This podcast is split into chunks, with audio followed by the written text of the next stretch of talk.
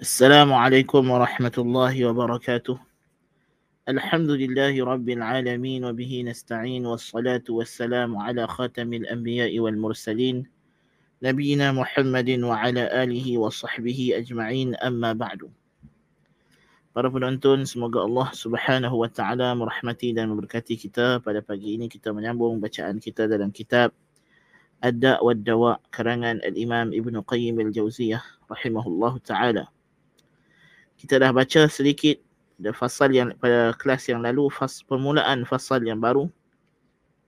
Setelah mana beliau membincangkan tentang masalah hati apa yang perlu ada kepada hati iaitulah berkenaan dengan cinta.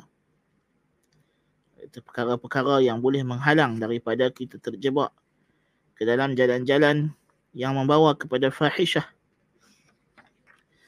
Dan di antara perkara yang paling penting ialah hati itu mestilah dipenuhi dengan cinta kepada Allah Subhanahu wa taala.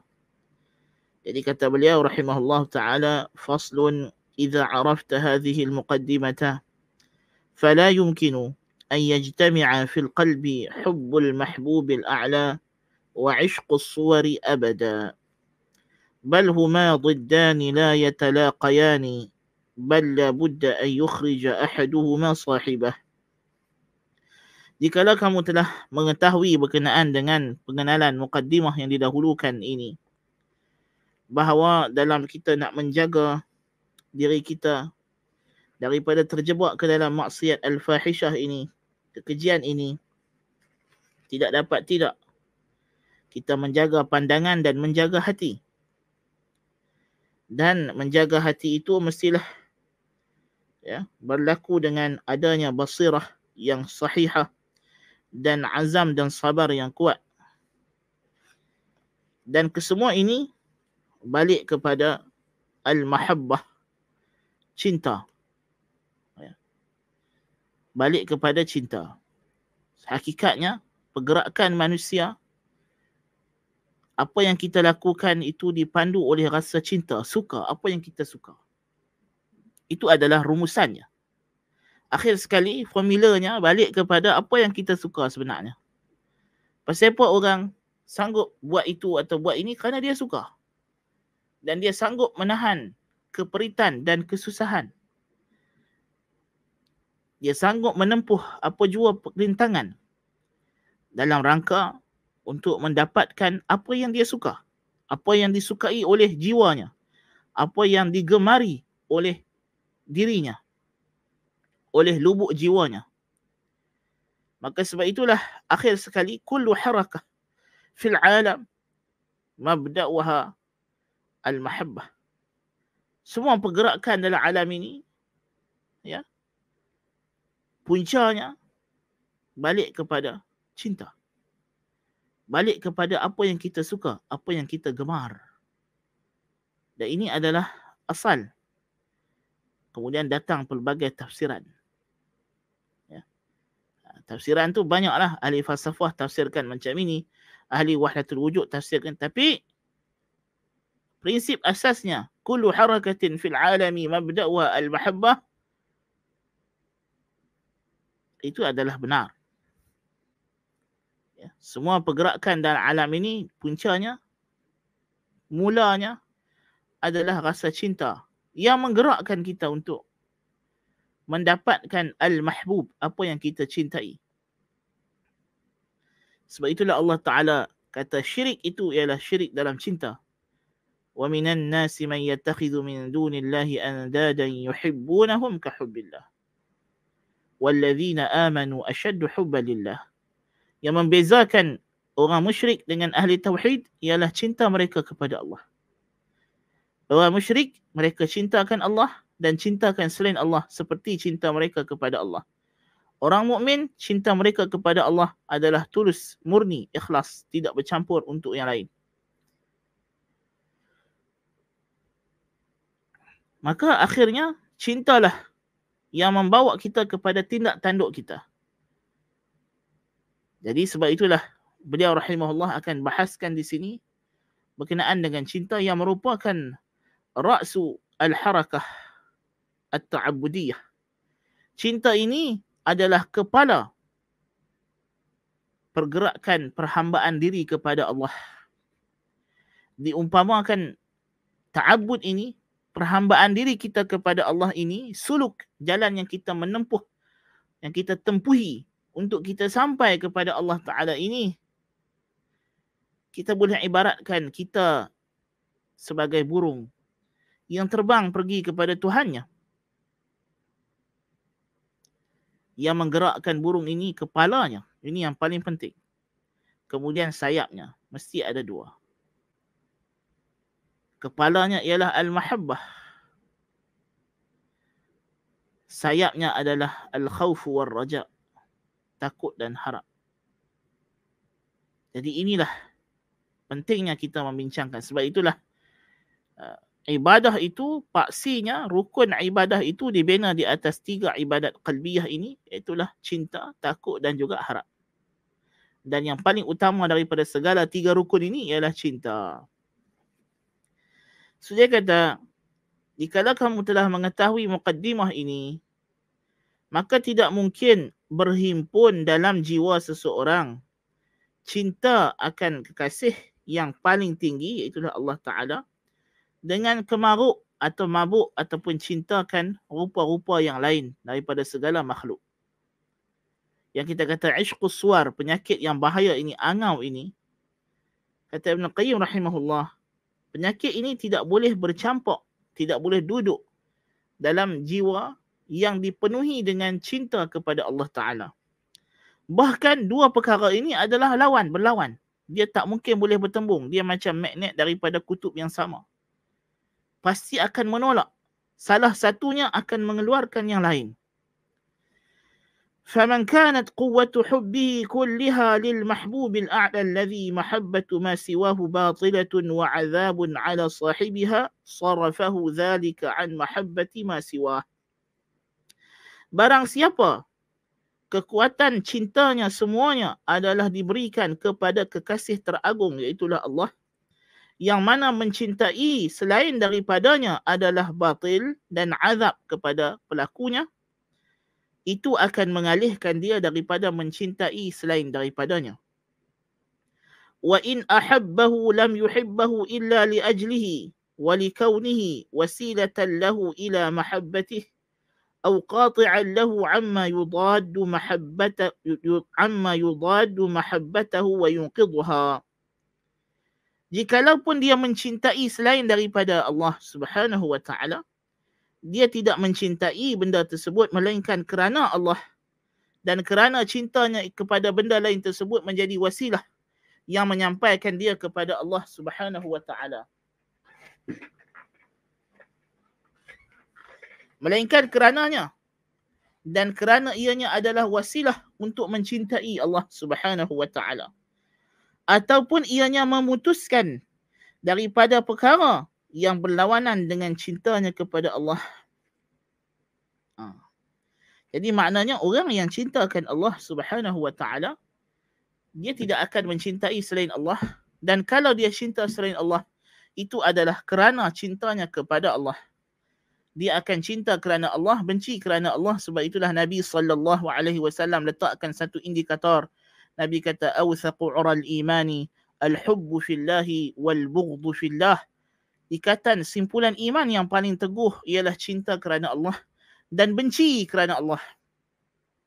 Nabi SAW kata, Thalathun man kunna fi wajada bihinna halawatal iman.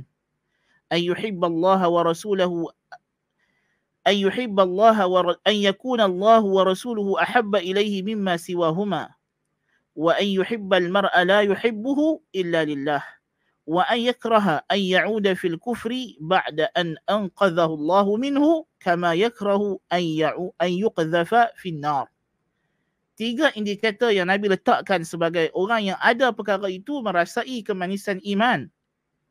Iaitulah Allah dan Rasulnya lah yang paling dia cintai melebihi selain keduanya. Dan tidaklah dia mencintai seseorang yang lain melainkan kerana Allah dan tidaklah dan dia benci dan ketiganya dia ada rasa benci untuk kembali kepada kekufuran setelah mana Allah menyelamatkan dia daripadanya seperti mana dia benci untuk dicampakkan ke dalam api dan sabda Nabi sallallahu alaihi wasallam ذاق طع ذاق ذاق طعم الإيمان من رضي بالله ربا وبالإسلام دينا أبي محمد رسولا merasailah rasa iman barang siapa yang reda akan Allah sebagai Rabbnya. Islam sebagai din dan Muhammad sebagai Rasul. Dan reda di sini terkandung padanya mahabbah, terkandung padanya cinta. Wal mahabbatu sadiqatu taqtadi tauhid al mahbub wa alla bainahu wabain وبين ghairihi fi محبته. Dan cinta yang tulus, yang benar, melazimkan menuntut supaya yang dicintai tidak disekutukan bahkan ditunggalkan ditauhidkan dan tidak disekutukan antara dia dengan yang lainnya dalam cintanya sebab itulah orang perempuan kalau lelaki dia poligami, soalan pertama yang bermain di benaknya ialah suaminya sudah tidak cintakan dia. Ha? Walaupun hakikatnya bukanlah tidak cinta tapi mempersekutukan, mensyirikkan dia. Eh, kalau makhluk pun tak terima untuk disyirikkan sedangkan dia makhluk. Kan? Apatah lagi Allah Jalla fi'ulah. Walillahil mathalul a'la. وإذا كان المحبوب من الخلق يأنف ويغار أن يشرك محبه غيره في محبته ويمقته لذلك ويبعده ولا يحظيه بقربه ويعده كاذبا في دعوى محبته مع أنه ليس أهلا لصرف قوة المحبة إليه فكيف بالحبيب الأعلى الذي لا تنبغي المحبة إلا له وحده؟ وكل محبة لغيره فهي عذاب على صاحبها ووبال. ولهذا لا يغفر الله سبحانه أن يشرك به في هذه المحبة ويغفر ما دون ذلك لمن يشاء Jikalau kekasih daripada kalangan makhluk tidak senang dan cemburu jikalau kekasihnya mempersekutukan dia dalam cintanya dan membenci perlakuan tersebut dan menjauhkannya dan tidak akan mendapat dekat dengannya dan menganggap orang tersebut dusta dalam dakwaan mencintainya.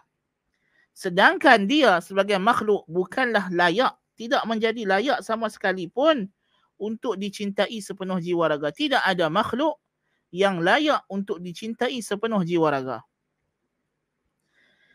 Maka bagaimana dengan kekasih teragung yang tidak ada cinta melainkan hanya untuk dia sahaja. Tidak ada yang layak dicintai pada zatnya. Hakikatnya tidak ada yang layak dicintai kerana zatnya semata-mata. Tidak ada yang lain. Ya? Melainkan Allah Ta'ala. Dan setiap cinta kepada selainnya adalah azab dan kehinaan kepada pelakunya. Tidak ada cinta kita kepada selain Allah Ta'ala, kesudahannya adalah azab. Segala perhambaan diri kepada selain Allah Ta'ala, segala penyerahan diri kepada selain Allah Ta'ala dengan rasa cinta, takut dan harap, melainkan akan berakhir dengan kerugian. Orang yang mencintai makhluk dengan sepenuh jiwa raganya, dengan dia meletakkan dia inilah hidupku dan matiku. Apa kesudahan orang yang macam ini? Kesudahannya adalah kehinaan di dunia sebelum di akhirat. Sudah tentu inilah cinta yang syirik yang tidak sepatutnya diberikan melainkan kepada Allah Azza fi'ulah. Jadi ini antara perkara yang kita kena faham. Walihad, sebab itulah kata para ulama, cinta kepada selain Allah yang tidak didasari atas dasar cinta kepada Allah adalah azab. Sebelum di, di akhirat, azab di dunia lagi. Akan datang pelbagai kesengsaraan dunia. Cinta itu hanya akan menghasilkan kesengsaraan dunia. Akan menghasilkan keperitan hidup. Kerana tentu sekali orang yang melakukan perkara yang seperti ini akan kehilangan cinta Allah Azza fi'ulah. Nas'alullah al-afiyah. Dan kita ini hanya akan bahagia jikalau kita ada cinta Allah kepada kita Dan Allah bukan mencintai semua makhluknya. Makhluk perlu berusaha untuk mendapat cinta Allah Kerana Allah Ta'ala berfirman, وَمَا خَلَقْتُ الْجِنَّ وَالْإِنسَ إِلَّا لِيَعْبُدُونَ Tidaklah aku ciptakan jin dan manusia melainkan supaya mereka beribadat kepadaku. Kita yang kena berusaha mencintai Allah. Yang kemudiannya ganjarannya ialah Allah mencintai kita. Macam mana kita dapat cinta daripada ayat tadi? Pasal kita kata cinta adalah rasul ibadah. Kepala ibadah. Jadi bila Tuhan kata tidak aku ciptakan jin dan manusia melainkan untuk mereka beribadat kepadaku, ibadat yang paling besar sekali ialah mencintai Allah. Ini adalah asas dan teras ibadah. Tidaklah aku ciptakan mereka, jin dan manusia, melainkan supaya mereka mencintai aku. Yang dengan itu, Qul in kuntum tuhibbun Allah fattabi'uni, yuhibbukum Allah wa yaghfir lakum dhunubakum wallahu ghafurur rahim. Maka dengan itulah bila kita ikut ajaran Nabi sallallahu alaihi wasallam barulah kita akan dapat cinta Allah. Dan bila kita dapat cinta Allah, Allah Taala kata wa yaghfir lakum dia ampunkan dosa-dosa kamu. Wallahu ghafurur rahim. Barulah Allah Taala ampunkan sebab itulah kata Ibn Qayyim rahimahullah ولهذا لا يغفر الله سبحانه أن يشرك به في هذه المحبة ويغفر ما دون ذلك لمن يشاء sebab itulah Allah tidak ampunkan syirik dalam mahabbah ini Allah tidak ampunkan syirik yang mana punca syirik itu ialah memberikan kecintaan yang sepatutnya diberikan hanya kepada Allah tetapi diberikan kepada selain Allah Azza fi'ula. Dan Allah Subhanahu wa taala tidak ampunkan dosa syirik ini. Dan Allah ampunkan selainnya. Kerana kalau kita sudah mencintai Allah dan Allah mencintai kita, kekasihnya, maka kesilapan kekasih sentiasa dimaafkan. Ya. Murka bagaimanapun seorang kekasih kepada kekasihnya, kesudahannya ialah kemaafan. Bergaduh macam mana pun ibu dan anak, ayah dan anak, ya. kalau sudah sayang, akhirnya berbaik jua. Ya, selama mana perasaan cinta itu yang kuat, merajuk macam mana pun suami dengan isteri, akhirnya berbaik jua.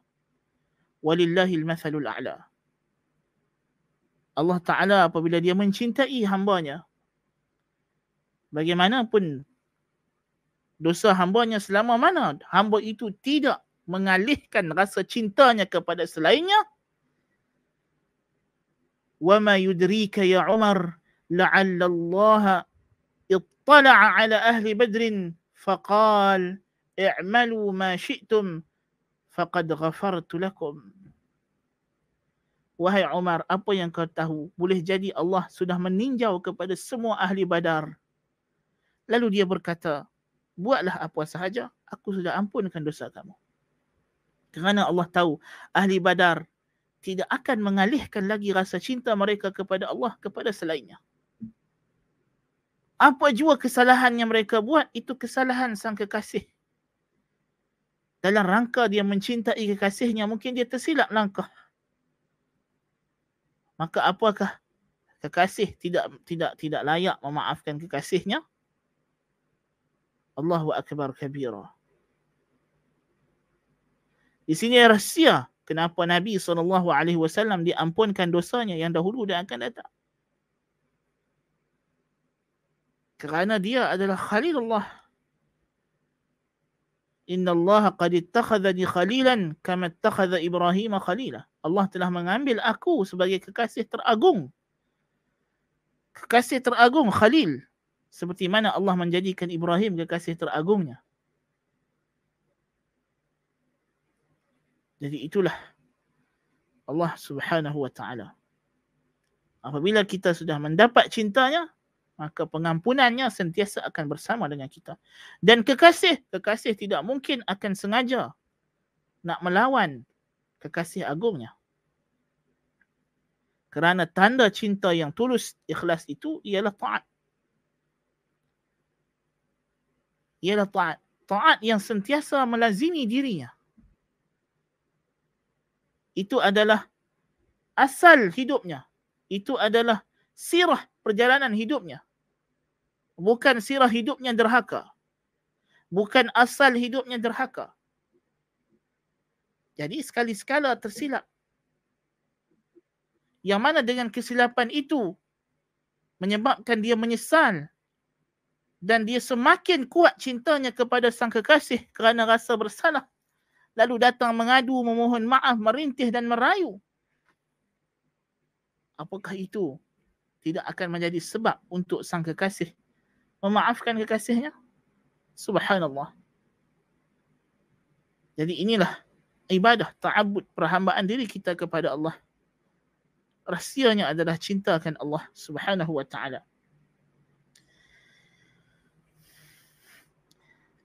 Jadi sebab itulah Allah Ta'ala tidak mengampunkan dosa selain syirik. Inna Allah la yaghfiru an yushraka bih. Wa yaghfiru ma duna dhalika liman yasha. Dan syirik seperti Allah bagi tahu, lubuknya, intinya adalah syirik dalam cinta. Wa minan nasi man yattakhidhu min dunillahi andada andada yuhibbunahum ka hubbillah. Itu rahsia syirik. Macam mana dikatakan syirik itu? Yuhibbunahum ka hubbillah manusia itu ada di kalangan manusia yang mengambil sekutu-sekutu tandingan-tandingan bagi Allah dengan cara mereka cintakan tandingan-tandingan tersebut seperti cinta mereka kepada Allah. Walladzina amanu ashaddu hubban lillah. Sedangkan orang yang beriman itu cinta mereka kepada Allah lebih kuat, lebih teguh. Ayat ini memberitahu kepada kita apakah dia syirik dan apakah dia tauhid. Syirik ialah mahabbatu ghairillah. Kamahabbatillah. Syirik ialah mencintai selain Allah seperti cinta kepada Allah. Dan tauhid ialah mahabbatullah wahdah. Tauhid ialah mencintai Allah semata-mata. Jadi inilah dia. Inti dan lubuk tauhid dan juga syirik. Famahabbatu suwar تفوت محبة ما هو أنفع للعبد منها بل تفوت محبة ما ليس له صلاح ولا نعيم ولا حياة نافعة إلا بمحبته وحده maka mencintai rupa, mencintai makhluk, mencintai benda-benda yang keji ini, angau, penyakit angau ini, angaukan sama ada angau secara secara seksual ini kepada sama jantina ataupun lawan jantina nasallahu alafiyah yang berlaku penyakit ini yang kita sedang bincang ini. Puncanya adalah kerana terlepas rasa cinta kepada Allah. Itu poin yang nak nak bagi tahu. Punca golongan yang terjebak ke dalam zina ke dalam liwat ke dalam LGBT bahkan apa-apa maksiat pun puncanya adalah kekurangan cinta kepada Allah. Semakin kurang cinta kepada Allah, semakin banyaklah dosa dan maksiat yang akan dilakukan oleh sesuatu jiwa itu. Maka mencintai rupa bentuk, mencintai angau kepada makhluk akan melepaskannya daripada mencintai apa yang lebih bermanfaat.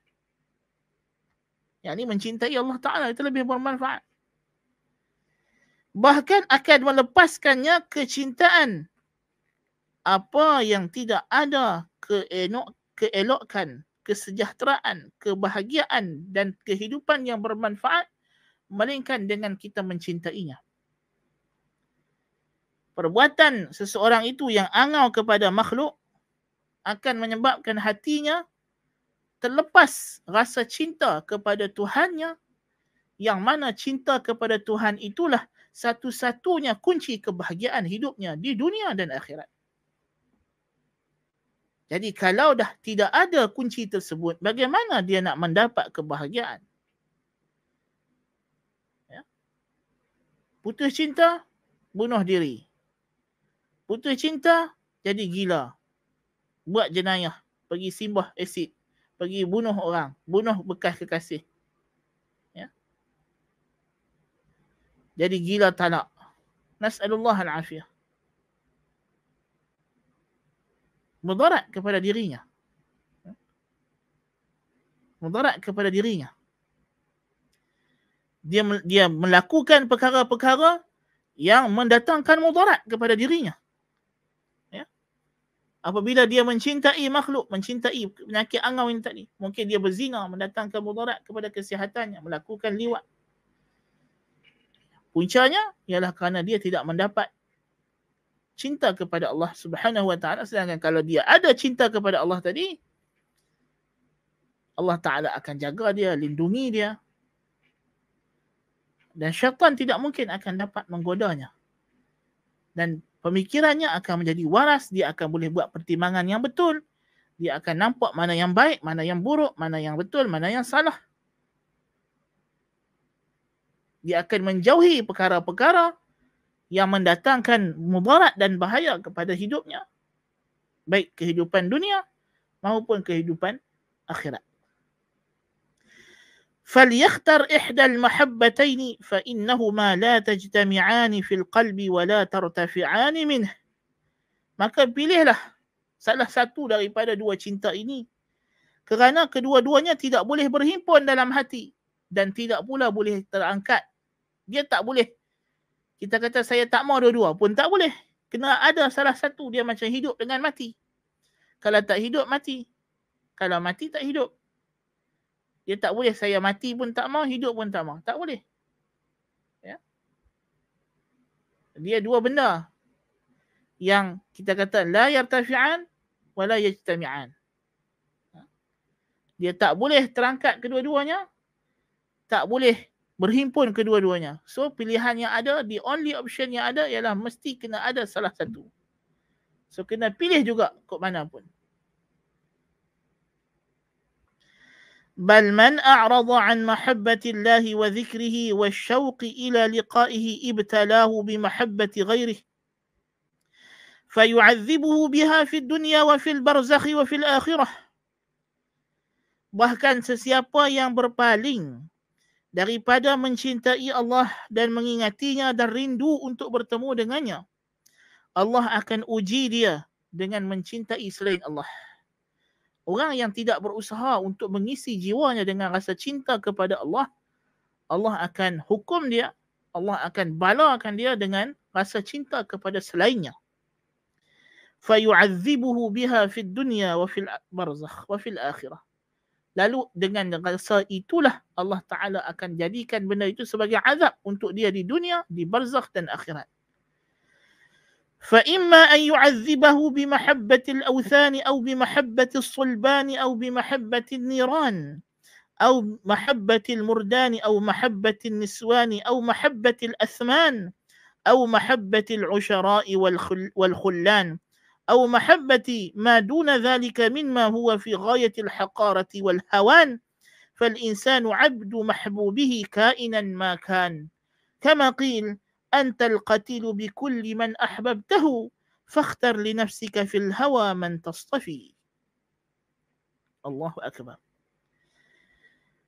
Sama ada Allah Ta'ala akan mengazabnya dengan mencintai sembahan-sembahan selain Allah. Atau mencintai salib, atau mencintai api, atau mencintai budak-budak muda, lelaki. Ini orang yang ditimpakan Allah penyakit LGBT. Na'udzubillah min zalik. Atau mencintai wanita. Jadi womanizer kaki perempuan. Cintakan zina. Na'udzubillah min zalik. Atau cintakan harta. Al-athman cintakan wang ringgit. Ya. Atau cintakan teman-teman dan kawan-kawan atau cintakan apa yang lebih hina daripada itu. Maka manusia itu adalah hamba kepada kekasihnya. Tak kiralah apa jua bentuk kekasihnya. Seperti disebut dalam syair kamu akan dibunuh oleh apa jua yang kamu cintai. Maka pilihlah untuk dirimu kecenderungan yang engkau pilih yang telah engkau perhatikan betul-betul dengan elok. Jadi manusia ini dia akan menjadi hamba kepada apa yang dia cintai. Jadi kita tengok ada orang Allah Ta'ala uji dia na'udzubillah min zalik kerana jiwanya yang kosong daripada rasa cinta kepada Allah diuji dengan cintakan harta benda. Dia sanggup putus kawan, putus adik-beradik kerana tamak halaba kepada harta. Tak pedulikan apa pun berkorban apa sahaja. Harta mahupun nyawa. Harta orang dikorbankan kerana apa? Dia nak harta dia. Dia rampas harta orang. Dia tak peduli. Dia ditimpakan penyakit cintakan harta. Akhirnya apa yang akan berlaku bila harta itu musnah, habis, punah, dia juga musnah bersama dengan hartanya. Kerana kekasihnya tidak kekal. Ya. Kekasihnya tidak kekal. Yang mencintai, diuji oleh Allah Ta'ala. Mencintai wanita. Sampai satu usia dia sudah tidak ada kemampuan lagi.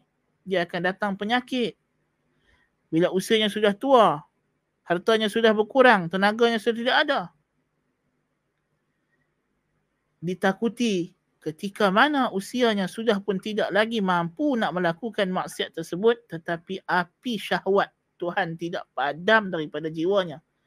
Ketika itu akan menjadi siksaan membakar dirinya daripada dalam. Nasallallahu al-afiyah.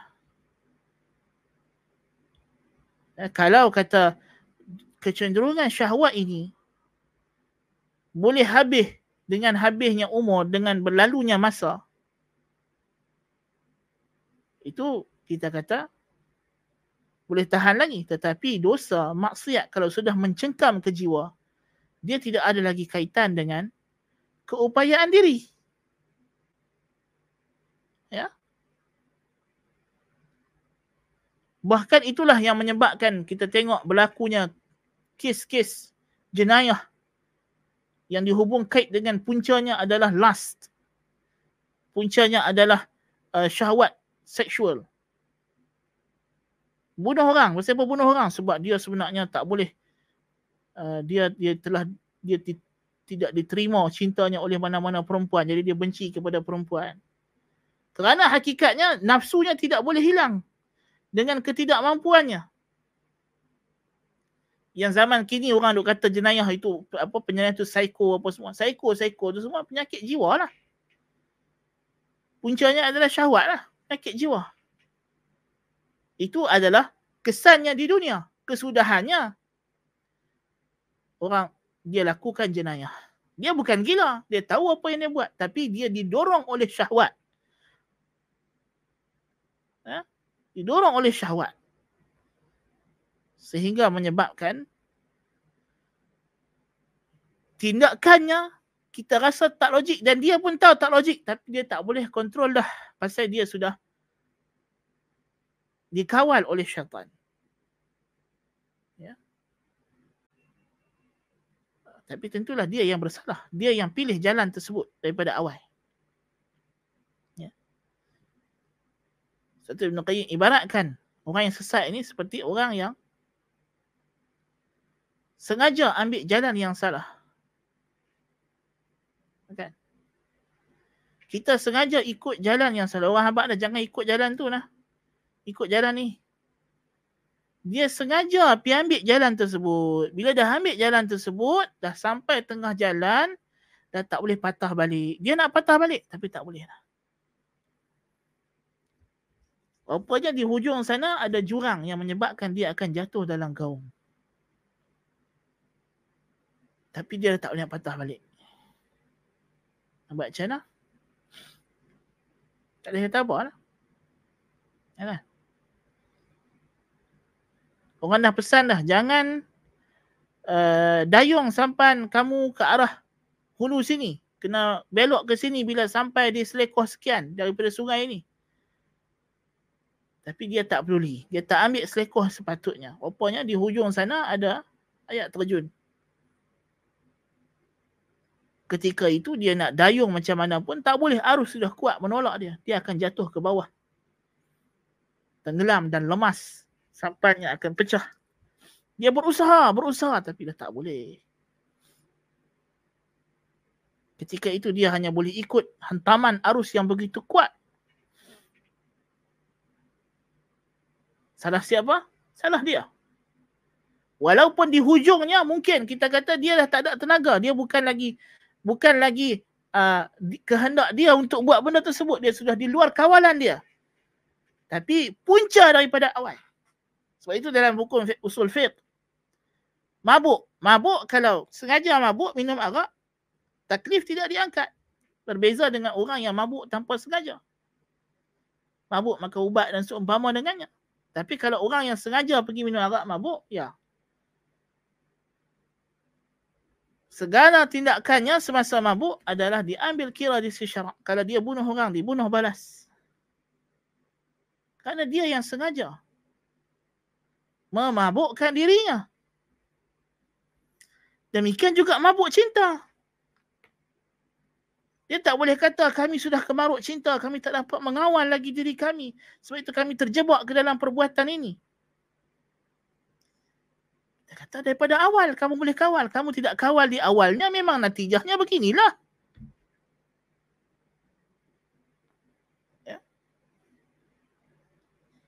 kita Tuhan bagi kepada kita kemampuan untuk mengawal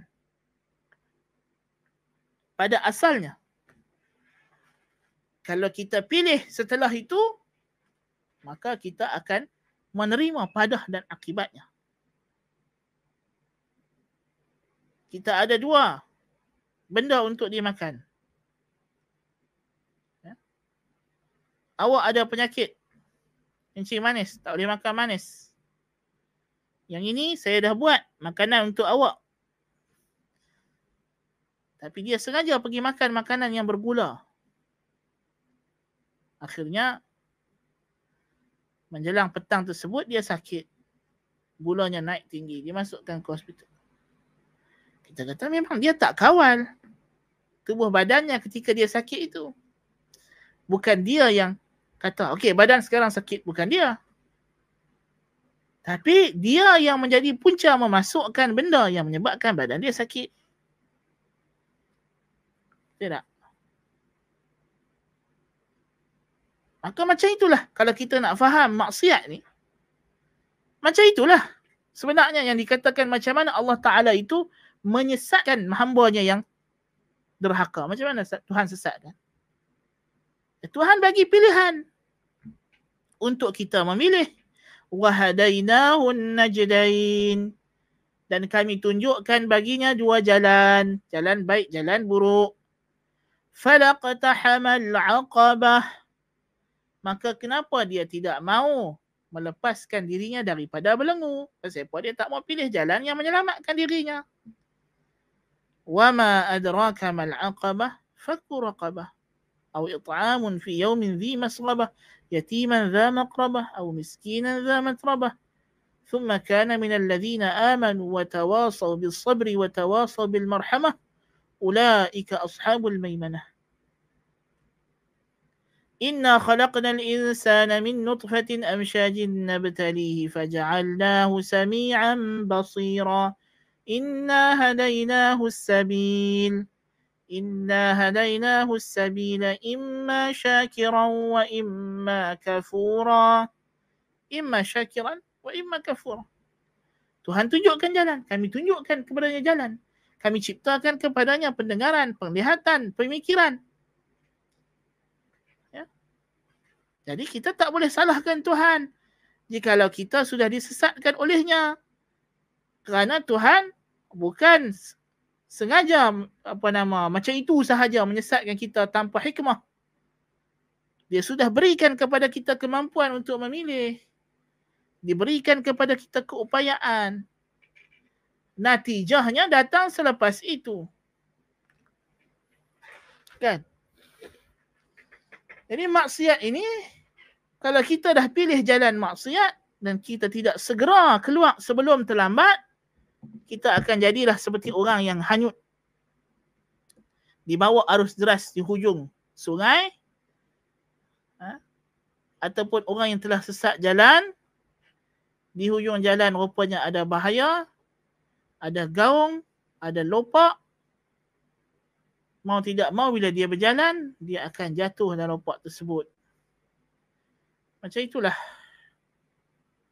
Ya, sedangkan pada awalnya dia sudah diberitahu ikut jalan ini jangan ikut jalan itu ketika itu dia ada keupayaan untuk memilih dia boleh buat pilihan Ketika dia salah pilih di tengah jalan, datang orang panggil patah balik, patah balik. Yang ni bertobat. Dia tak peduli, dia tak mau, dia tak mau patah balik ketika masih ada ruang untuk U-turn. Dia terus jalan sampailah kawasan tu dah sempit, dah tak boleh nak patah balik, gelap, sudah tidak ada cahaya. Sedangkan kawasan itu penuh dengan mara bahaya. Ketika itu kalau dia berjalan pun, tak berjalan pun tak boleh. Berjalan mesti nak kena berjalan. Dan bahaya mesti kena juga. Ketika itu dia sudah tidak mau lagi ke tempat tersebut. Tapi apa akan daya? Sudah terlambat. Allahul Musta'an. Naam.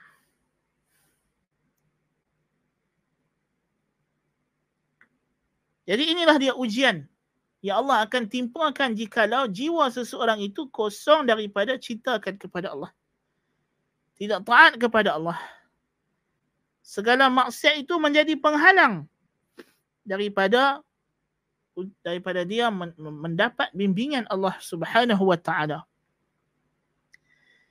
فمن لم يكن إلهه مالكه ومولاه كان إلهه هواه Barang siapa ilahnya bukan tuan yang memilikinya, yang menjaganya, maka ilahnya ialah hawa nafsunya. Tidak ada pilihan lain. Apa makna ilah? Al-ma'budu raghbatan wa rahbah. Ma'a kamalil mahabbati wal khudu' yang disembah dengan penuh rasa gemar dan gerun dengan penuh rasa cinta dan merendah diri. Inilah dia ilah. Sebab itu ilah akhas min kalimah kalimah ilah lebih khusus daripada kalimah ma'bud. Kullu ilahin ma'bud wa laysa kullu ma'budin ilah. Semua yang semua ilah adalah ma'bud. Tetapi bukan semua. Uh, apa nama? Uh, ma'bud adalah ilah. Ya. Walaupun sebab tu kita kata apa nama uh, man, uh, perhambaan kalimah abdun perhambaan itu boleh dipakai dalam konteks yang bukan dalam bentuk untuk Allah Taala seperti hamba sahaya. Kan? Abdur riq. Ya? Jadi tetapi kalimah uluhiyah ilahiyah ini hanya khusus untuk Allah Azza fi'ulah.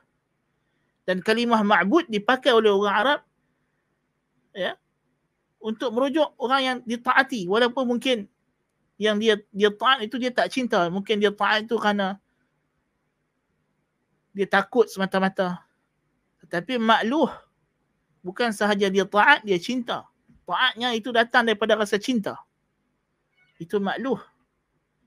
Maka dia juga ma'bud. Naam. Jadi siapa yang ilahnya bukan Tuhannya yang menciptanya, yang memiliki, yang menjaganya, maka ilahnya adalah hawa nafsunya.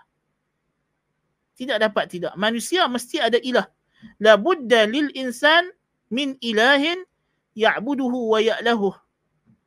Tidak dapat tidak bagi manusia mesti ada satu ilah sembahan yang dia sembah dengan penuh rasa cinta dan taat. Kerana manusia itu hammamun haris. Sangat berkehendak, sangat bekerja.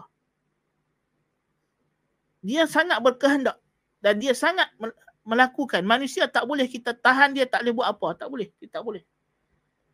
Sebab itu bila kena PKP orang jadi tak tentu halah. Sebab dia di luar tabiat manusia. Manusia bukan kita boleh suruh dia duduk diam. Dia tak boleh. Kalau kita suruh orang duduk diam, jangan buat apa, jangan dengar, jangan tengok, jangan fikir. Boleh tak? Mungkin tubuh badannya duduk di kursi, tak bergerak.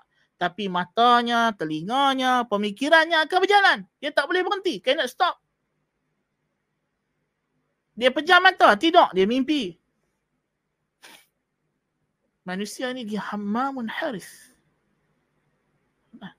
Jadi bila dia hammamun haris, dia mesti ada benda yang dia nak, benda yang dia tuju. Dia mesti ada satu benda yang jadikan sebagai purpose hidup dia. So kalau purpose tujuan hidup dia, apa yang dia buat ke, bukan kehendak dia, mesti ada tujuan. tindakan dia mesti ada tujuan. Kalau tujuan itu bukan Tuhan yang hak, maka pasti Tuhan yang batil. Kalau bukan sembahan yang hak, bukan ilah yang hak, mesti ilah yang batil. Tidak dapat tidak. Mesti ada ilah dalam hidup dia. Sebab dia maftur. Dia telah diciptakan oleh Allah Ta'ala sejak daripada awal kejadian untuk menjadi abdun, menjadi hamba. Maka dia mesti ada ma'bud. Sama ada ma'budnya itu ma'bud yang hak atau ma'bud yang batil. Itu sahaja. Tapi ma'bud mesti ada. Sembahan mesti ada. Ya. Tengok Plutarch kata, tidak ada tamadun manusia melainkan ada agama. Ada sembahan. Ada kita jumpa manusia yang tidak ada binaan-binaan bangunan yang tinggi-tinggi. Tidak ada teknologi. Tapi tidak ada manusia yang tidak ada tempat ibadat atau benda yang mereka sembah atau yang mereka anggap itu sebagai satu kuasa yang lebih besar yang perlu mereka serahkan segala rasa takut, cinta dan harap. Ya. Sebagai ahli falsafah moden kata tidak ada negara dalam dunia ini yang tidak diasaskan atas satu kepercayaan, akidah, agama. Semuanya diasaskan based on kepercayaan, based on ideologi. Tidak ada negara yang tidak ada ideologi. Ya. Cuma adakah ideologi itu ideologi yang hak, betul atau ideologi yang batil. Kalau dia tidak jadikan Islam sebagai dasar negaranya, dia akan jadikan undang-undang Tawud sebagai dasarnya. Tak kira lah Tawud tu apa macam. Liberal ke, pluralism ke, apa ke. Tidak mungkin tidak. Tidak dapat tidak. Dia mesti salah satu. Tak ada orang boleh kata saya negara saya tidak ada apa-apa ideologi. Itu bohong. Tidak ada ideologi itu sendiri ideologi.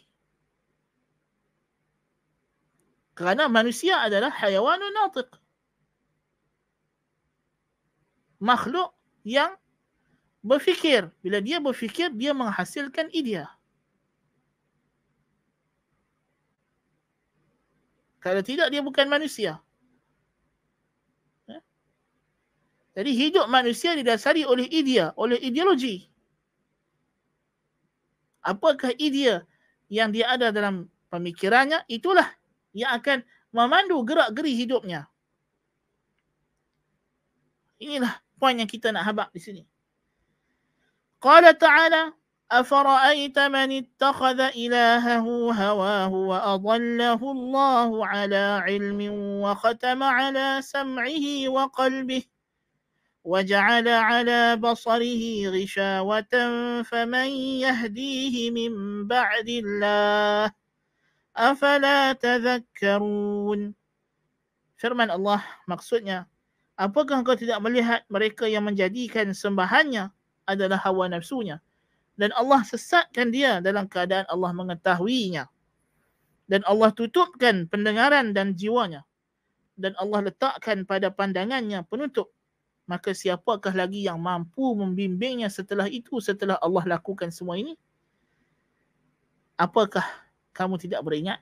Kalau dah begitu Allah dah tutup pendengarannya daripada mendengar yang hak pandangan daripada melihat yang hak pemikirannya daripada berfikir dengan cara yang betul siapa lagi yang boleh nak selamatkan dia daripada sesat? Puncanya dia daripada awal macam kita kata tadi. Dia yang awal-awal tadi dia yang ikut jalan yang salah.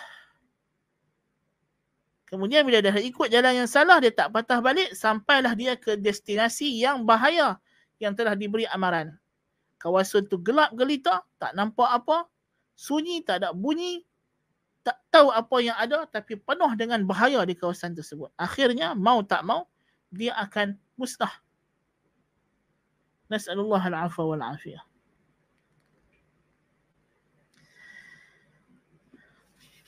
Jadi inilah kepentingan dan kedudukan cinta kepada Allah Subhanahu wa taala.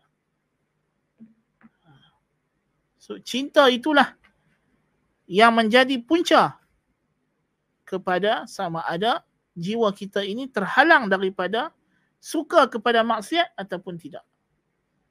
Punca punca jiwa jadi suka dan gemar kepada sesuatu maksiat itu adalah kerana jiwa itu kosong daripada cinta kan yang hak. Kerana memang jiwa manusia dicipta oleh Allah Ta'ala untuk mencintai. Itu adalah keperluannya. Keperluan. Sebab itulah di antara dalil kewujudan Tuhan yang paling jelas ialah kekurangan diri manusia ini dan rasa keinginannya kepada Tuhan. Satu orang kalau ditutup mata, tak payah satu orang lah, kita kata baby, keluar daripada perut mak dia. Dia lapak, dia menangis. Diberi susu, dia diam.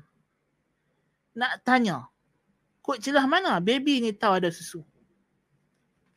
Kod celah mana dia tahu dalam dunia yang dia bawa keluar ni ada makanan? Ya. Rasa kita berhajat dan memerlukan rasa iftiqar kepada sesuatu secara fitrah adalah dalil kewujudan sesuatu. Rasa dahaga kita kepada air adalah dalil adanya air. Bismillah. Walaupun kalaulah kita anggarkan satu makhluk. Ya, satu orang. Tak pernah tengok ayak. Tiba-tiba dia rasa dahaga. Dia tak tahu ayak tu apa. Tapi kalau kita suar je ayak dekat dia, dia terus ambil minum. Kut celah mana dia tahu? Dia tak pernah tengok ayak lagi. Ya. Pasal fitrah. Inilah dia Tuhan bimbing manusia. Jadi rasa cinta kita kepada pencipta kita. Ya. Satu anak yang lahir tak pernah tengok mak ayah dia. Dia tahu tak dia ada mak ayah. Dia tahu dia mesti ada punca datang daripada sesuatu yang melahirkan dia. Pasal apa? Dia rasa perlukan rasa tu sendiri adalah dalil. Allahu Akbar. Ya, kita kata dalil uh, apa nama? Uh, keperluan itu. Kewujudan yang kurang melazimkan ada kewujudan yang lebih sempurna. Kewujudan rasa cinta melazimkan adanya yang dicintai. kewujudan rasa perlu untuk disempurnakan melazimkan ada yang menyempurnakan jadi inilah kita kata dasar ibadah perhambaan diri kita kepada Allah Jalla wa Ala itu sebab itu kemudiannya kata musannif rahimahullah taala faslun wa khasiyatu ta'abbudi al-hubbu ma'al khudu'i wa dhulli lil mahbub. Dan khusus khasiat intipati perhambaan diri adalah cinta yang disertai dengan ketundukan penyerahan diri penghinaan diri kepada yang dicintai inilah dia yang kita sebut tadi ibadah ta'abbud tu apa dia sebab itu ulama definisikan ibadah ialah kamalul hubbi ma'a kamalil kamalil khudu'. Ibadah itu ialah gabungan kesempurnaan rasa cinta dan kesempurnaan rasa rendah diri. Kepatuhan, kehinaan diri kepada yang dicintai. Yang melazimkan dia akan ikut apa sahaja kehendak mahbubnya, kehendak kekasihnya.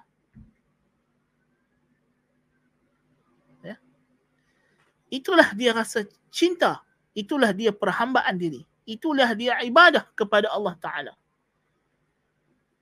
Sebab itulah orang yang cintakan Allah Ta'ala, kesudahannya dia akan fana, dia akan lebur dalam mahabbatillah. Dalam mahbubatillah. Dalam perkara-perkara yang Allah cintai. Asalkan Allah cinta, Allah suka benda tersebut, dia tidak kira apa pun dia akan buat walaupun pada perkara tersebut ada kemusnahan jiwanya. Sebab itulah Allah Ta'ala jadikan kayu ukur cinta kepadanya dengan jihad fi sabilillah. Kemuncak yang tertinggi.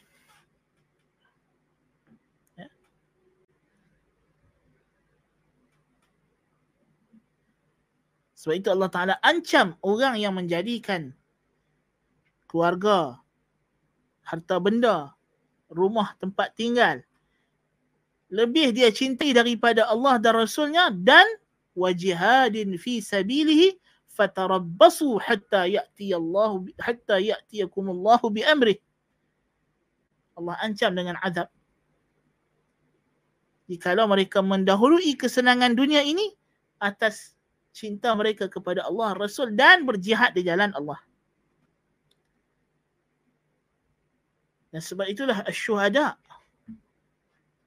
mendapat kedudukan yang tertinggi di sisi Allah Subhanahu wa taala kerana mereka telah membuktikan kecintaan mereka. Kemuncak pembuktian cinta Ahlul Badr.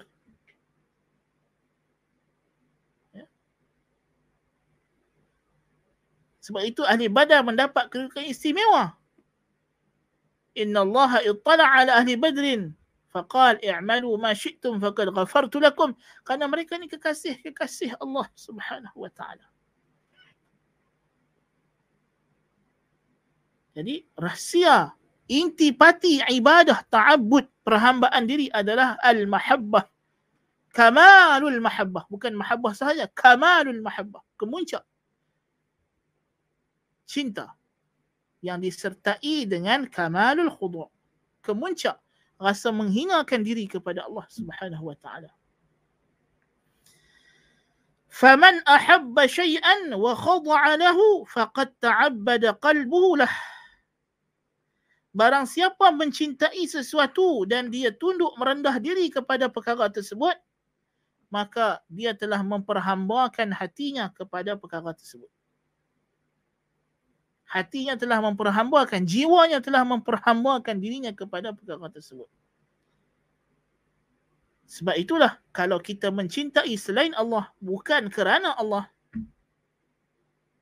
dia akan menjadi syirik. Kerana inilah makna makna ibadah. Makna ibadah ialah kita mencintai Allah sepenuh jiwa raga kita, tidak ada belah bahaginya, dengan kita menyerahkan diri kita kepada Allah dengan kita berazam untuk mengikuti segala apa yang dia kehendaki daripada perkara-perkara syariatnya suruhan dan larangannya. Kita ikut segala suruhannya menjauhi segala larangannya. Itulah dia. Ta'abbud ibadah. So bila ada dua perkara ini cinta dan taat tadi itulah jadi ibadah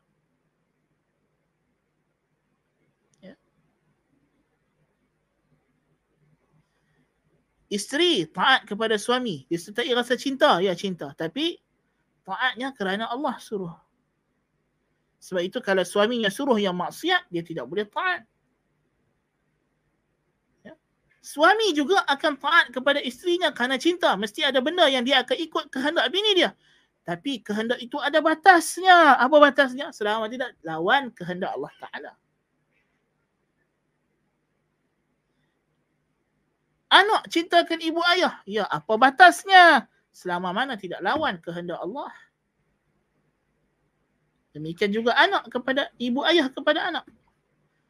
Sebab itulah akhirnya ukuran hubungan kita dengan makhluk ialah la ta'ata li makhluqin fi ma'siyatil khaliq. Tidak ada taat kepada makhluk dalam perkara yang berupa maksiat kepada al-khaliq pencipta Allah Ta'ala. Inilah sempadan cinta kita kepada makhluk supaya kita tidak mempersekutukan Allah Azza fi'ula dalam ibadah. Allah Musta'an. بل التعبد آخر مراتب الحب ويقال له التتيم أيضا bahkan ta'abbud perhambaan diri ini adalah kemuncak cinta yang dinamakan dalam bahasa Arab juga sebagai at-tatayyum. Ha, so musannif sekarang dia akan bagi tahu kepada kita derajat peringkat-peringkat cinta. Allahu akbar kabira. Ya, peringkat-peringkat cinta. Ya. Macam mana cinta itu sebenarnya dia ada tahapan-tahapannya dalam hati manusia. Dan apa yang sesuai untuk Allah, apa yang tidak sesuai. Nah. Inna awwala maratibihi al-alaqah. Cinta ini peringkat pertamanya ialah al-alaqah. Apa dia al-alaqah? Wa summiyat alaqatan li ta'alluqil qalbi bil mahbub. Ini yang pertama sekali, cinta terpaut. Atau orang kata, hati saya sudah terpaut kepadanya. Ha, ini peringkat pertama cinta. Tak? Mula-mula sekali ialah terpaut Kan? Dia kena sangkut dulu. Jadi namanya alaqah. Alaqah kita terjemahkan tadi apa? Paut, terpaut. Kerana terpautnya hati dengan yang dicintai. Qal kata syair وعلقت ليلى وهي ذات تمائم ولم يبدو للأتراب من ثديها حجم ha, tu dia ni contoh dia bagi syair Majnun Laila ha? Majnun Laila dia kata, aku telah terpaut dengan Laila. Ya. Ketika mana? Sejak bila dia cinta dengan Laila ni? Dia kata, sejak kecil belum ada buah dada lagi. Itu dia. Kan? Jadi, syahid dia pada bahasa Arab. Wa'uliqtu. Dan aku telah dipautkan. Maksud paut di sini adalah uh, apa nama? Uh, cinta. Hub. وقال آخر علاقة أما الوليد بعدما أفنان رأسك كالثغام المخلص dia kata alaqatan adakah pautan yang membawa al-wulayyid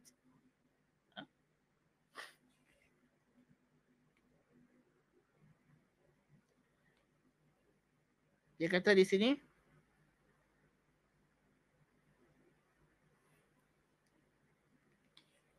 بعدما أفنان رأسك كالثغام المخلص kataan thagam diterjemah bawah tersebut ialah nabatun abyadus thamar waz zahar yang dimaksudkan thagam di sini ialah uban al-mukhlis هائج بعضه أخضر شبه به شعره الشميط وهو الذي اختلط بياضه بالسواد. Dia kata adakah rasa cinta yang menyebabkan kepala dia beruban? Ha, itu maksud terjemahan baik itu secara semput uh, makna dia lah. Kan sebab di sini ada unsur-unsur metafora yang tinggi. Alaqatan ammal ammal ulayyidi. Amma di sini ialah uh, ba'dama afnanu ra'si kathiramil mal mukhriz. Jadi ala yang penting perkataan alaqah itu. Dia kata adakah kerana cinta kepala dia berubah jadi rambut yang dulunya hitam jadi jadi beruban. Ha, kan? Jadi alaqah di sini maknanya cinta. Nah. Thumma ba'daha as-sababah. Peringkat yang kedua, yang tadi yang pertama apa dia? Al-alaqah, terpaut. Ha? terpaut. Yang kedua apa dia? As-sababah. As-sababah ni apa kita terjemah? Apa nama mencurah atau mengalir. Wa summiyat bidzalika linsibabil qalbi ila al dinamakan sababah kerana hati orang yang mencinta itu akan mencurah kepada orang yang dicintai. Mula-mula terpaut. Kemudian bila dia teringat atau dia terpandang maka jantungnya akan berdegup. Hatinya akan cenderung kepada orang tersebut. Tak Ah itu dia dia panggil sababah. Hmm. قال تشكى المحبون الصبابة ليتني تحملت ما يلقون من بينهم وحدي فكانت لقلبي لذة الحب كلها فلم يلقها قبلي محب ولا بعدي شاهدnya daripada perkataan sababah dalam syair. تشكى المحبون الصبابة para pencinta mengadu akan sababah. Sababah ni cinta lah. Cinta. Ah. Thumma al-gharamu kemudian al-gharam. Ini yang ketiga. So martabat dah. Uh, ada tiga martabat sekarang. Al-gharam. Wa huwa luzumul hubbi lil qalbi luzuman la yanfaku anhu. Wa minhu al-gharimu ghariman limulazamatihi sahibahu. Kerana cinta itu sudah melekat, sudah melazimi, tidak lagi tinggal, tidak lekang. Seperti mana dinamakan tuan hutang sebagai gharim. Pasal apa gharim? Pasal dia duk ikut mana orang yang berhutang dengan dia. Tak? Cari tak mana pun. Dia takkan lepas. Ha, macam itulah hati. Kalau dah terkena cinta, cinta itu akan ikut dia ke mana pun. Wa minhu qawluhu ta'ala inna azabaha kana gharama kalau sifatkan api neraka kepada yang kena azab dalam neraka. Sesungguhnya azabnya itu melazimi, tak lekang daripada orang yang diazab dalamnya. وقد أولع المتأخرون باستعمال هذا اللفظ في الحب وقل أن تجده في أشعار العرب. Dia kata golongan mutaakhirin banyak guna kalimah ini. Tapi dalam syair-syair Arab yang awal, jarang orang Arab guna kalimah gharam. Tapi orang yang kemudian, orang Arab yang bawahan banyak guna kalimah gharam untuk merujuk kepada makna cinta. Thumma al-ishqu. Kemudian al-ishq. Wahuwa ifratul mahabbah. ولهذا لا يوصف به الرب تعالى ولا يطلق في حقه العشق ialah penyakit so selepas daripada martabat al-gharam sama ada cinta itu boleh didapat atau tak dapat Kalau tak dapat, dia akan jadi angau. Yang namanya ish. Ish ialah angau. Angau ni penyakit cinta. Ini yang kita tak mahu ada. Dan yang ni tak boleh ada pada hak Tuhan Azza wa Jalla. Tidak disifatkan Tuhan dengannya dan tidak digunakan untuk Tuhan. Al-ishq. Walaupun orang sufi suka guna. Tapi ini salah. Ini salah. Al-ishq hanya untuk makhluk. Dan dia juga cinta yang tercela. Dia adalah penyakit. Dia adalah penyakit. Mabuk angau kan? Dan orang yang kena penyakit angau ini dia akan menyebabkan cintanya sudah dikeluar di luar kawalan. Cinta itu sudah mengawal dia menyebabkan dia buat tindakan-tindakan yang sebenarnya tak logik tak rasional. Dia sangka dia buat benda tu kerana cinta tapi dia buat tu membahayakan orang yang dia cintai. So angau apa nama al-ishq tidak kita pakai untuk Allah Taala. Tapi orang sufi suka pakai al-ishq untuk Allah Taala. Itu adalah sangat-sangat salah dan berlawanan dengan adab kepada Allah Taala. Thumma syauq kemudian rindu wa huwa safarul qalbi ila al mahbub ahassa safar. Kemudian rindu iaitu mengembaranya hati kepada orang yang dicintai. Jiwa mengembara sangat sering nak pergi. Rasa rindu, rasa nak cari orang yang dicintai. Wa qad jaa itlaquhu fi haqqi Rabbi Ta'ala dan rindu datang penggunaannya pada hak Allah Ta'ala. Disifatkan kita sebagai hamba rindu untuk bertemu Tuhan dan Tuhan disifatkan rindu untuk bertemu hambanya. Ya. Kama fi musnad al-imam Ahmad من حديث عمار بن ياسر أنه صلى صلاة فأوجز فيها فقيل له في ذلك فقال أما إني دعوت فيها بدعوات كان النبي صلى الله عليه وسلم يدعو بهن dalam dalam hadis riwayat Imam Ahmad dalam Musnad Ammar ibn Yasir radhiyallahu an salat dalam satu salat kemudian dia salat secara ringkas. Lalu ditanya, dia kata aku telah berdoa dalam salatku tadi dengan satu doa yang Nabi pernah berdoa dengannya, yang Nabi sering berdoa dengannya. Allahumma inni as'aluka bi'ilmika al-ghaib wa qudratika 'ala al-khalq. Ahyini idza kanat al-hayatu khairan li وتوفني إذا كانت الوفاة خيرا لي. اللهم إن اللهم وأسألك خشيتك في الغيب والشهادة. وأسألك كلمة الحق في الغضب والرضا. وأسألك القصد في الفقر والغنى. وأسألك نعيما لا ينفد. وأسألك قرة عين لا تنقطع. وأسألك برد العيش بعد الموت. واسالك لذه النظر إلى وجهك وجهك الكريم واسالك الشوق إلى لقائك في غير ضراء مضره ولا فتنه مضله Allahumma zayyinna bizinatil iman waj'alna hudatan muhtadin. Doa ini kalau masa kami belajar dengan Syekh Abdul Razak syarih kitab ini ini antara doa yang tidak lekang daripada uh, mulut beliau setiap kali dalam majlis. Nah, ini adalah doa yang agung sebenarnya. Terkandung dalam ni beberapa permintaan Nabi SAW yang kalau kita minta ini kepada Allah dan Allah bagi bahagia hidup kita dunia akhirat. Apa dia yang Nabi minta kepada Allah? Ya Allah, aku bermohon kepadamu dengan bertawassul dengan ilmu pengetahuanmu yang berkenaan dengan perkara gaib dan kemampuan dan kekuasaanmu ke atas segala makhluk. Nabi bertawassul dengan ilmu Allah dan kudrat Allah. Hidupkanlah aku selama mana hidup itu adalah baik untukku. Eh, dan kita minta Allah Ta'ala hidupkan kita, kita serahkan hidup kita kepada Allah. Bukan kita nak hidup mengikut cara yang kita sendiri angan-angankan.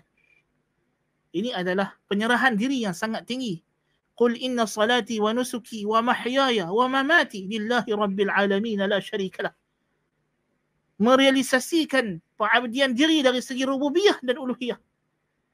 Kita serahkan hidup kita ini semata-mata di tangan Allah Ta'ala. Yang memang itu pun begitu sebenarnya. Tapi masalahnya kita tak rasa macam tu. Kebanyakan manusia tidak rasa hidupnya di tangan Allah. Maka dia merancang itu ini ini panjang angan-angannya melebihi tempoh hayatnya. Lalu dia tak bersedia melakukan apa yang sepatutnya dia lakukan. Tapi kalau dia sedang hidupnya di tangan Allah Ta'ala, dia akan hidup dengan kehendak Allah Ta'ala. Ya. Dia akan tengok apa yang Allah suruh, itulah yang dia akan buat dalam hidup dia. Apa yang Allah larang, dia akan tinggal. وَتَوَفَّنِي idza kanatil wafatu khairan li. Dan matikan aku. Kalau mati itu yang terbaik. So disebabkan Allah taala ilmunya ghaib. Kita tidak tahu ilmu Allah. Allah yang tahu. Ha? Jadi kita kena bersedia. Kalau kita dah sedap, mati kita di tangan Allah. Allahumma wa as'aluka khasyiataka fil ghaibi wa syahadah. Ya Allah, aku minta kepadamu rasa takut kepadamu secara ghaib dan nampak. Jadi ketika aku berseorangan dan di khalayak. Banyak orang takut kepada Allah di khalayak. Tapi benarnya bukan takut kepada Allah. Lebih kepada malu kepada makhluk. Tapi ketika berseorangan, dia lupa pandangan Allah tidak berubah. Seperti mana dia dalam terang, Allah nampak dia dalam gelap. Seperti mana ketika dia di khalayak ramai, Allah lebih nampak dia. Berbanding khalayak yang dia ada. Dan ketika dia berseorangan, pandangan Allah tidak berubah. Allah masih nampak dia sama. wa as'aluka kalimatal haqqi fil ghadabi war ridha dan aku minta cakap benar sama ada ketika marah maupun ketika redha sebab apa kita bila kita marah kita lose control kan jadi nabi minta supaya keadaan ni sama waktu marah pun kita tak cakap benda-benda yang tak sepatutnya seperti mana kita ketika dalam keadaan kita uh, mengawal diri kita maksudnya tidak marah ya dalam keadaan redha. Ya. Dan ini penting. Kerana waktu marah ini kalau tidak ada kawalan dan penjagaan dan pemeliharaan daripada Allah Taala eh, kita akan diculik oleh syaitan. Nasallallahu al-afiyah. Was'aluka al-qasda fil faqri wal ghina. Aku minta kesederhanaan, pertengahan dalam fakir dan kaya. Ya fakir dan kaya ini kehidupan yang melazimi. Orang kaya ada masa dia akan susah juga. Orang susah ada masa dia akan senang. Nabi minta supaya sederhana. Janganlah kalau kena susah, susah teruk. Kalau masa kaya, kaya melampau-lampau. Betul bila susah, susah teruk-teruk. Tak. Biarlah. Semuanya keadaan sederhana. Ya. Kerana dua benda ni mesti melazimi manusia. Wa na'iman la yanfad. Dan dalam masa yang sama Nabi minta kenikmatan yang tidak akan putus-putus. Wa as'aluka qurrata 'ainin la tanqati' dan kecerahan mata yang tidak akan putus. Maksudnya kebahagiaan di sebalik susah tetap rasa senang. Di sebalik susah, tetap rasa ada nikmat. Ini yang akan memberikan kita ketenangan, kesabaran. Ya. Wa as'aluka bardal 'aishi ba'dal maut dan aku minta kesejukan hidup, kesenangan, kebahagiaan hidup selepas mati. Ini selepas mati penting juga. Paling penting sekali. Ialah selepas mati. Ini hidup kekal abadi. Tidak akan putus-putus lagi wa as'aluka ladzatan nazari ila wajhika al-karim dan aku minta kelazatan memandang wajahmu yang mulia dalam syurga. Ini adalah nikmat anugerah yang tertinggi. Wa as'aluka syauqa ila liqa'ik dan aku minta rasa rindu untuk bertemu dengan kamu ya Allah. Kerana kalau kita rindu nak bertemu dengan Allah, kita akan berusaha ke arah perkara tersebut fi ghairi dharra'in mudirratin wala fitnatin mudillah. Dalam keadaan tidak ada perkara yang memudaratkan dan fitnah yang menyesatkan. Ya Allah hiaskanlah dengan iman. Hiaskanlah kami dengan iman.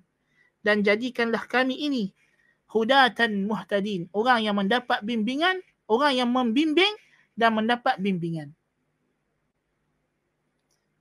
bukan sahaja kita membimbing orang kita juga dibimbing oleh Allah. Kita dibimbing oleh Allah maka kita juga akan membimbing orang lain. Wa fi atharin akhar qala shauqul abrar ila liqa'i wa ana ila liqa'ihim ashaddu shauqa dalam datang sebahagian athar ya dikatakan ianya adalah mauquf ya, kepada sebahagian sahabat daripada Abi Darda. Telah panjanglah kata Allah Ta'ala telah panjanglah rasa rindu orang abrar, hamba-hamba yang mulia untuk bertemuku dan aku untuk bertemu mereka lebih rindu lagi kata Allah. وهذا هو المعنى الذي عبر عنه النبي صلى الله عليه وسلم بقوله من أحب لقاء الله أحب الله لقاءه. Dan inilah makna hadis Nabi sallallahu alaihi wasallam yang ma'ruf yang masyhur daripada hadis riwayat Imam Muslim dan juga Al-Bukhari Barang siapa yang cinta untuk bertemu Allah, Allah cinta untuk bertemu dengannya. Cinta di sini maknanya rindu.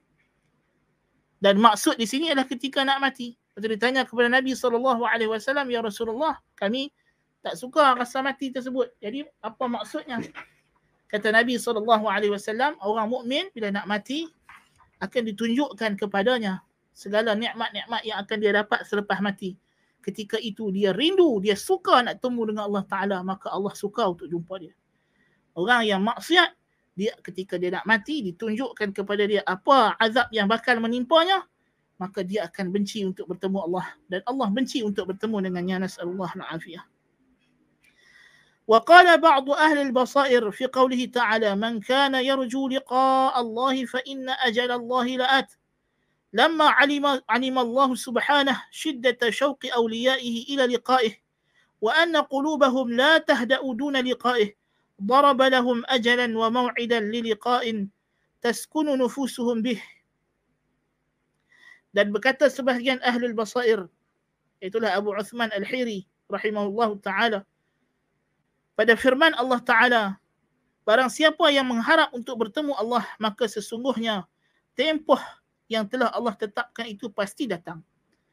Kata Abu Uthman Al-Hiri, apabila Allah Ta'ala tersedia mengetahui akan begitu kuatnya rindu para awliya'nya untuk bertemu dengannya dan bahawa jiwa mereka tidak akan tenang tanpa bertemu dengannya, dia letakkan bagi mereka satu tempoh dan janji yang dengan itu akan menenangkan jiwa mereka. So Allah kata, jangan risau. Sampai masa, tak lama dah kamu akan jumpa aku. Ha, itulah rasa rindu. Orang yang cinta ke Allah rindu nak bertemu dengan Allah Subhanahu wa taala. Jadi Allah bagi tahu kepada mereka pertemuan hari pertemuan kita itu sentiasa dekat dengan kamu. Wa atyabul 'aishi wa aladhuhu 'ala al-itlaq 'aishu al-muhibbin al-mushtaqin al-musta'nisin. فحياتهم هي الحياة الطيبة في الحقيقة ولا حياة للعبد أطيب ولا أنعم ولا أهله منها dia kata beliau rahimahullah kata Ibn Qayyim sebahagia-bahagia hidup dan yang paling lazatnya ialah hidupnya orang yang mencintai yang rindu yang rasa jinak dengan kekasihnya Kehidupan mereka lah kehidupan yang sebenar, yang bahagia. Tiada kehidupan bagi seorang hamba itu yang lebih enak, lebih nikmat, lebih tenang daripadanya. وهي الحياة الطيبة المذكورة في قوله تعالى من عمل صالحا من ذكر أو أنثى وهو مؤمن فلنحيينه حياة طيبة Itulah dia hayat tayyibah, kehidupan yang bahagia yang dimaksudkan dalam firman Allah Ta'ala Barang siapa yang beramal saleh daripada lelaki atau perempuan dalam keadaan dia orang yang beriman, maka kami akan hidupkannya dengan kehidupan yang sangat enak.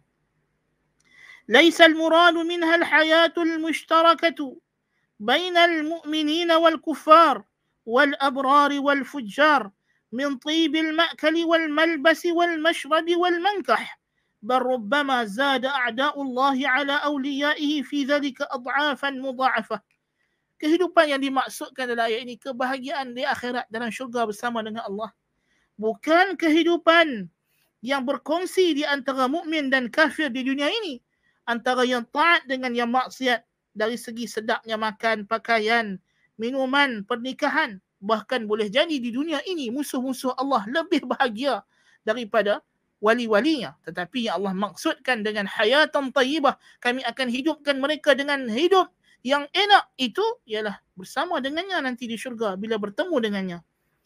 وقد ضمن الله سبحانه لكل من عمل صالحا أن يحييه حياة طيبة فهو الصادق الوعد الذي لا يخلف وعده Allah telah menjamin bagi sesiapa pun yang melakukan amalan soleh untuk dia hidupkan dengan kehidupan yang enak. Dan Allah itu maha benar janjinya. Tidak akan memungkiri janji sama sekali. وأي حياة أطيب من حياة من اجتمعت همومه كلها وصارت هما واحدا في مرضاة الله ولم شعث قلبه بالإقبال على الله واجتمعت إراداته وأفكاره التي كانت منقسمة بكل واد منها شعبة على الله Apakah ada kehidupan yang lebih enak, lebih lazat daripada orang yang berhimpun segala fokus hidupnya adalah untuk mencari redha Allah. Dan segala serabut-serabutnya itu dihimpunkan dengan menghadapkan diri kepada Allah sahaja. Segala tujuan dan kehendak dan pemikirannya yang bercabang-cabang itu dihimpunkan hanya kepada Allah. Fasara zikru mahbubihi al-a'la wa hubbuhu wa syauqu ila liqa'ihi wal unsu bil qurbihi huwa al-mustawli alaih. Jadilah dengan cara tersebut mengingati kekasih agungnya dan mencintai kekasih agungnya Allah dan rindu untuk bertemu dengannya dan rasa jina untuk ada dekat dengannya itulah yang menguasai dirinya. Wa alaihi taduru humumuhu wa iradatuhu wa qusuduhu bal khataratu qalbi bahkan orang yang sampai ke muncak ini segala pemikirannya kehendaknya tujuannya lintasannya semuanya berkaitan dengan redha Allah. Fa in sakata sakata billah wa in nataqa nataqa billah kalau dia diam diam dia kerana Allah. Kalau bercakap cakap kerana Allah. Wa in sami'a fabihi yasma. Kalau dia mendengar kerana ada perintah Allah untuk dia dengar. Wa in absara fabihi yabsur. Kalau dia melihat pun kerana benda itu disuruh oleh Allah untuk dia lihat. Wa bihi yabtish wa bihi yamshi wa bihi yataharrak wa bihi yaskan. Semua gerak geri dia kerana Allah Subhanahu wa taala. Wa bihi yahya wa bihi yamut wa bihi yub'ath dengan itulah dia hidup dia mati dan di akhirat nanti dia akan dibangkitkan inilah orang yang hidup al hayah ma'allah hidup dengan Allah hidup dengan Allah Subhanahu wa taala sebab itulah hamba yang telah mencapai cintanya kepada Allah Ta'ala akan hilanglah daripada dirinya. Daripada kehendaknya, iradahnya, pemikirannya, matlamat hidupnya. Segala benda selain daripada Allah. Semuanya akan musnah dan fana. Yang kekal, yang baka bersama dengannya, hanyalah Allah Subhanahu Wa Ta'ala. Apa jua yang dia fikirkan, apa jua yang dia nak, apa yang dia nak buat, semuanya dia pastikan kerana Allah Subhanahu wa taala. Kalau orang yang macam ini, inilah dia yang syaitan dah bagi jaminan dia takkan boleh goda illa ibadaka minhumul mukhlasin kecuali hamba-hambamu yang telah engkau pilih, yang telah engkau jaga. Ini tidak ada kawalan. Syaitan tidak boleh ambil, tidak boleh culik lagi. Mereka akan sentiasa berada dalam lindungan Allah Subhanahu wa taala. Naam. Jadi kita berhenti sekat ini dulu insya-Allah. Kita akan sambung pada kelas yang akan datang. Biiznillah taala. Aku qawli hadha واستغفر الله العظيم لي ولكم سبحانك اللهم بحمدك اشهد ان لا اله الا انت استغفرك واتوب اليك وصلى الله نبينا محمد وعلى اله وصحبه وبارك وسلم doa yang dibaca kesalam doa yang kita baca dalam kitab ni tadi dalam kitab kita baca tadi doa tu lah hadis riwayat Imam Ahmad nah doa dalam kitab kalau kitab bahasa Arab yang bersiaran ni muka surat 700 eh, 428 kita baca tadi ya doa yang uh, doa yang ni lah dalam kitab ni lah doa dalam kitab ni yang yang Ibn Qayyim baca tadi yang Ibn Qayyim sebut tadi ya yang riwayat Imam Ahmad dalam Musnad Ahmad uh, wa as'aluka syauqa uh, Allah wa as'aluka ladzata an-nazari ila wajhika al-karim wa as'aluka الشوق إلى لقائك من غير ضراء مضرة ولا فتنة مضلة اللهم زينا بزينة الإيمان واجعلنا هداة muhtadin. Ini di hujung yang famous selalu orang petik di hujung ni tapi doa ni panjang daripada awal. Ya. Nah. Assalamualaikum warahmatullahi Pandangan Ustaz yang Tuhan bahkan agama punca uh, ini adalah orang yang inilah punca dia menolak kewujudan Tuhan. Dia tidak faham kenapa Tuhan menciptakan alam ini. Tuhan menciptakan alam bukan untuk kita hidup suka-suka, bukan untuk kita hidup seronok-seronok. Tuhan menciptakan alam ini untuk berlaku dalamnya pertarungan di antara hak dan batil. Ha? Allah Ta'ala dah bagi tahu jelas dalam Al-Quran. Ya? Tujuan dia ciptakan kita di dunia ini untuk diuji. Inna khalaqnal insana min nutfatin amsyajin nabtali untuk kami uji. Huwa alladhi khalaqal mauta wal hayata liyabluwakum ayyukum ahsanu amala. So mesti ada. Sebab itulah kemuncaknya Tuhan jadikan agamanya ialah jihad, berperang, memusnahkan musuh-musuhnya. Jadi mesti ada. Jadi dunia bukan untuk kita hidup seronok-seronok, gelak ketawa sama-sama kita. Tak, bukan, bukan. Siapa yang gelak ketawa di dunia, menangis di akhirat. Siapa yang menangis di dunia, gelak ketawa di akhirat. Itulah dia konsep dia. Dunia dengan akhirat, dia berlawan. Dia takkan sama. Kalau kita nak tahu keadaan kita di akhirat, tengok kita di dunia. Lawan keadaan kita di dunia, itulah lawannya. Itulah keadaan kita di akhirat. Nas'alullah al-afwa wal-afiyah. Ada banyak orang yang jadi etism. Dia puncanya dia tak faham qadar dan qadar. Dia tak faham qadar dan qadar. InsyaAllah uh, kelas qadar dan qadar lepas ni pukul 10. Subhanakallah. Ada soalan lagi? سبحانك اللهم بحمدك أشهد أن لا إله إلا أنت أستغفرك وأتوب إليك صلى الله نبينا محمد وعلى آله وصحبه وبارك وسلم والحمد لله رب العالمين